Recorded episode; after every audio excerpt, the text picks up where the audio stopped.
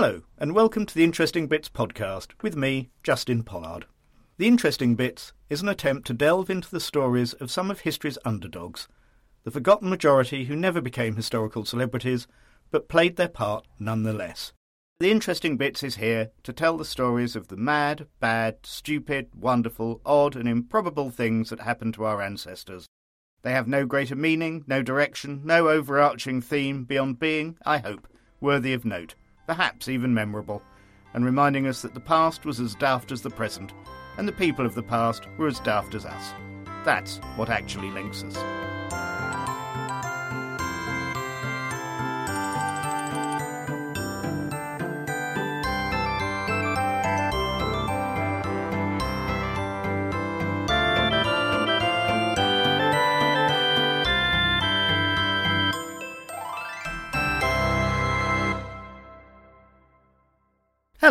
And welcome to episode 3 of The Interesting Bits.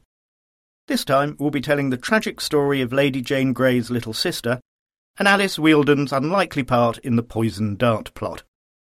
But first, a tale of witchcraft and sorcery from the court of Henry VI.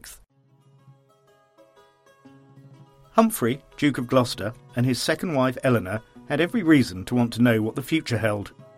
He was the brother of Henry V and with Henry dead and his sickly son Henry VI on the throne, Humphrey was only a step away from the crown itself.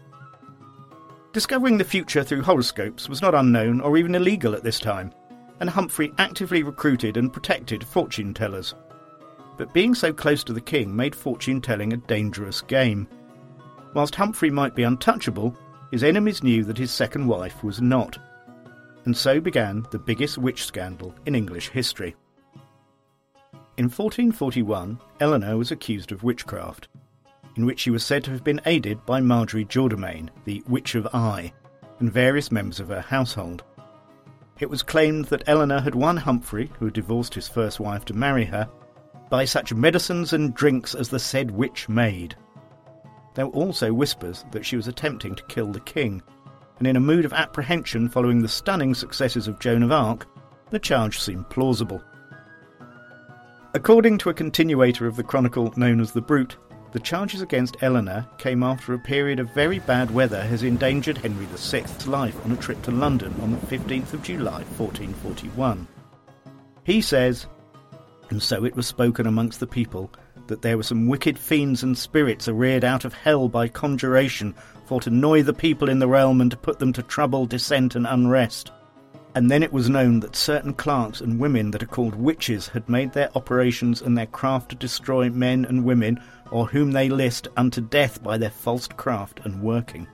Whereof Dame Eleanor Cobham, which was the Duchess of Gloucester, was named principally in these acts and false deeds for the destroying of the king, whom God save and help. Following the charge of treason, two clerics were arrested, Roger Bolingbroke and Thomas Southwell the charge being that they attempted to consume the king's person by way of necromancy. Southwell was said to have said a mass in a forbidden place, the lodge of Hornsey Park, upon certain instruments with which Bolingbroke used his said craft of necromancy against the faith and good belief. The plot, if it existed, was known about before the king's visit to London, and Bolingbroke and Southwell were probably first tried by an ecclesiastical inquisition. On Sunday, 23rd of July, Bolingbroke was displayed on a high stage at St Paul's Cross in the midst of his magical paraphernalia, which included images of silver, of wax, and of other metals, and swords, and many other diverse instruments of this false craft of necromancy and the devil's power. After a sermon, he was forced to do penance, abjuring the items he had used in the presence of the Archbishop of Canterbury and numerous nobles. Only after this was he examined by the King's Council. At the King's Council, probably following torture, Bolingbroke admitted to using necromancy at the instigation of Eleanor, who had asked to know what should fall of her and of what estate she should come. Although this was not strictly illegal, for a woman who would be queen if the frail Henry VI died, it was foolish, if not treasonable. She was also suspected as having acted on this divination and attempted by witchcraft to shorten the king's life. Eleanor was summoned to appear before the Archbishop and other clerics to answer charges of necromancy, of witchcraft or sorcery, of heresy, and of treason. Before she could be apprehended, however, she had taken sanctuary in Westminster Abbey. She did answer the summons and appeared in St Stephen's Chapel at the Palace of Westminster on Tuesday, the 25th of July, where she pleaded not guilty to the 28 charges levelled against her, after which she was allowed to return to sanctuary until the following day. The next day she appeared again in court, and this time Bolingbroke was brought before her as a witness, and he vouched all these points upon her that was shown the day above said to her, whereof she knowledged some points at that time, the number of five. The trial was adjourned until the autumn, and Eleanor was ordered to be sent to Leeds Castle for safekeeping. She was unwilling to leave sanctuary, however, and feigned illness. Later, she also attempted to escape by river, but was apprehended. Eleanor's ecclesiastical trial was resumed on the 19th of October, when Bolingbroke, Southwell, and Marjorie Jordemaine all testified against her. It was claimed that she used Bolingbroke to contact demons and other malign spirits, and, with Southwell, used horoscopes to predict the death of the king. Further, it was said that the information so gained was passed among some of the nobles so that they would withdraw their support for Henry, and thus, in his sorrow, he would die quicker. Accounts vary as to whether she refuted all the charges, but she seems to have put herself at the mercy of the court, and the following day abjured the articles Bolingbroke had used and was required to appear before the Archbishop of Canterbury on Thursday the 9th of November to receive her penance. Marjorie Jordemaine was burned to death in Smithfield the same day. Southwell, who was due to be arraigned then, also escaped by dying at the Tower during the previous night, thus fulfilling his own prophecy that he would die in bed and not at the hands of justice. On the 9th of November, Eleanor was sentenced to do penance, walking barefoot with tapers to several London churches. She was also formally divorced from her husband, as she had only gained his affections by sorcery, and is therefore referred to as Eleanor, lately called Duchess of Gloucester. On the day of Eleanor's final penance, November the 18th, Bolingbroke, Sir John Hom, and William Woodham, Esquire, were condemned at the Guildhall for treason and sentenced to death. Hom and Woodham were pardoned by the king, but Bolingbroke was found guilty and the sentence was carried out. He was taken from the Tower of London unto Tyburn, and there he was hanged and let down half alive, and his bowels taken out and burned, and his head smitten off and set on London Bridge, and his body quartered and sent to certain towns of England, that is to say, Oxford, Cambridge, York, and Hereford. The main chronicle of the event ends as it began, with a great storm for which Eleanor was given the credit. She was kept a ward in Westminster until the 24th of January, 1442, then moved to confinements progressively further from London, finally ending her days on the Isle of Man.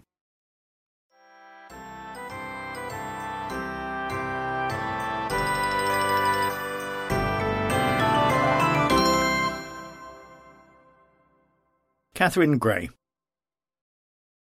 The story of the rise and tragic fall of Lady Jane Grey and her few days as putative Queen of England is hardly a secret. But the story of how her younger sister nearly became Queen is far less well known, although it might have changed the history of both England and Scotland at a stroke. Katherine Grey had survived the plot to put her sister on the throne surprisingly well. The same day that Jane was married to Guilford Dudley as part of Suffolk's plan to put her on the throne and him in the driving seat, Katherine was married, or perhaps just betrothed, to the son of his ally William Herbert, first Earl of Pembroke. But following the accession of Mary and the execution of Guildford, Jane, and her father, Katherine's attachment was simply dissolved, and she was welcomed, at least cautiously, into Mary's court. When Elizabeth came to the throne in 1558, her prospects looked better still. What had always created a maelstrom of interest around the Grey girls was their royal blood. Katherine was a granddaughter of Mary Tudor, younger sister of Henry VIII, and hence great granddaughter of Henry VII, giving her a good claim to the throne. What is more, after the death of her mother in November 1559, she became heir presumptive to the throne under the terms of Henry VIII's will, the next in line, should Elizabeth have no children. If it was a time of opportunity, it was also a dangerous time. Elizabeth might well be entertaining the idea of Katherine as her Tudor heir, keeping her dynasty on the throne, but the Grey Girl was also a potential threat. Foreign princes began circling Katherine, and marriages into the royal house of Spain and Scotland were suggested. Katherine would have to tread carefully, and most importantly of all, keep on the very best terms with Elizabeth, both to ensure her survival and her potential accession. Yet this is exactly what she failed to do. What drove a wedge between Katherine and Elizabeth was Edward Seymour, Earl of Hertford. Katherine and Edward, it seemed, were in love, a match heartily approved of by Katherine's mother, but one which she had no time to promote at court before her death. This left Katherine in a tricky situation. Elizabeth was loath to give her permission for her ladies to marry, particularly a woman of the royal blood, but failing to ask her was treason under the terms of the 1536 Act of Parliament. Yet this is exactly what she did. Sometime in November 1560, at Hertford House on Cannon Row in London, Katherine and Edward were secretly married. The following spring, the 21 year old Edward was sent abroad to finish his education, and Katherine was left alone, and by this point pregnant. It was a desperate situation for her. Eventually, the pregnancy would show and the secret would be out. She either had to find a way to escape court and have the baby secretly, or persuade Elizabeth to forgive her for her secret marriage. In her anguish, she turned to two of Elizabeth's closest friends for advice Lord Robert Dudley and Elizabeth St. Loe. It was a poorly judged move. Dudley, horrified to hear of the betrayal of the Queen and fearful of being considered an accomplice in what might look like a plot against her, immediately went to Elizabeth and told her. The Queen was furious and believed the worst, it not being the first time that grey marriages had been used in an attempt on the throne. Katherine was sent to the Tower and Edward summoned from Paris. Both were heavily interrogated and a search was made for the priest who had married them, although he was never found. In September, still in the Tower, Katherine gave birth to her son Edward. The following January, an ecclesiastical commission headed by the Archbishop of Canterbury, unable to find any witness to the marriage, declared that it had never taken place, and hence the child was illegitimate. Katherine and Edward were to be kept separately in the Tower at the Queen's pleasure. Despite this, Edward did somehow manage to visit his wife, probably with the connivance of the lieutenant of the Tower, who felt sorry for the young couple, and Katherine fell pregnant again, further infuriating Elizabeth. Indeed, Elizabeth would now never allow Katherine her freedom again, and from then on she and her husband came no closer than an exchange of letters.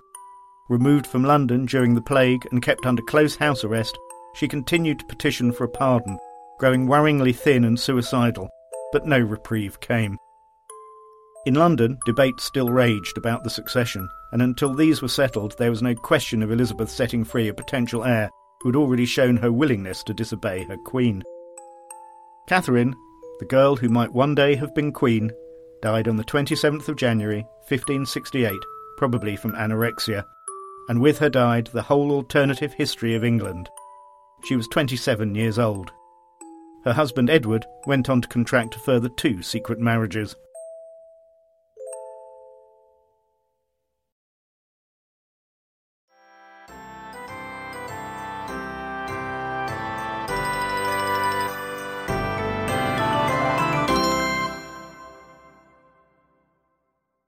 The Improbable Life of Alice Wheeldon. Alice Wheeldon's story is one of the stranger episodes from the home front in the First World War, and one which demonstrates the fine line between capture and entrapment. The Wheeldon family were undoubtedly revolutionary anti war socialists, but their sudden rise to fame at the head of what was apparently a fiendish plot worthy of Moriarty himself makes their whole story more unsettling. Alice had been a suffragette before the war and had passed her firm beliefs on to her children. Her daughter Harriet had also joined the Women's Social and Political Union and was engaged to a member of the Socialist Labour Party, whilst William, her son, was imprisoned as a conscientious objector. Another daughter, Winifred, seemed perhaps less radical, being happily married to Alfred Mason, a lecturer in chemistry in Southampton, and working as a teacher. By December 1916, Alice was also taking in and hiding conscientious objectors on the run, from the police and army, and it was in this capacity that she was approached by Alex Gordon. He claimed to be just such a conscientious objector and asked for her help. In truth, he was Francis W. Vivian, a former radical now in the employ of the Secret Service and working to expose anti war groups. Alice was oblivious to the deception and agreed to hide him overnight, as well as allowing herself to be introduced to his friend, whom he called Comrade Bert, and said was an army deserter and member of the anarcho syndicalist Industrial Workers of the World organisation. He was, of course, another government agent. Having been accepted into the Wheeldon family, Comrade Bert managed to discover that the Wheeldons communicated using a chessboard cipher, as they feared their post was being tampered with, which it was. He also noted that the key sentence they used for their code was, We will hang Lloyd George from a sour apple tree. Alice was also said often to refer to the Prime Minister in the foulest of terms, calling him a bugger.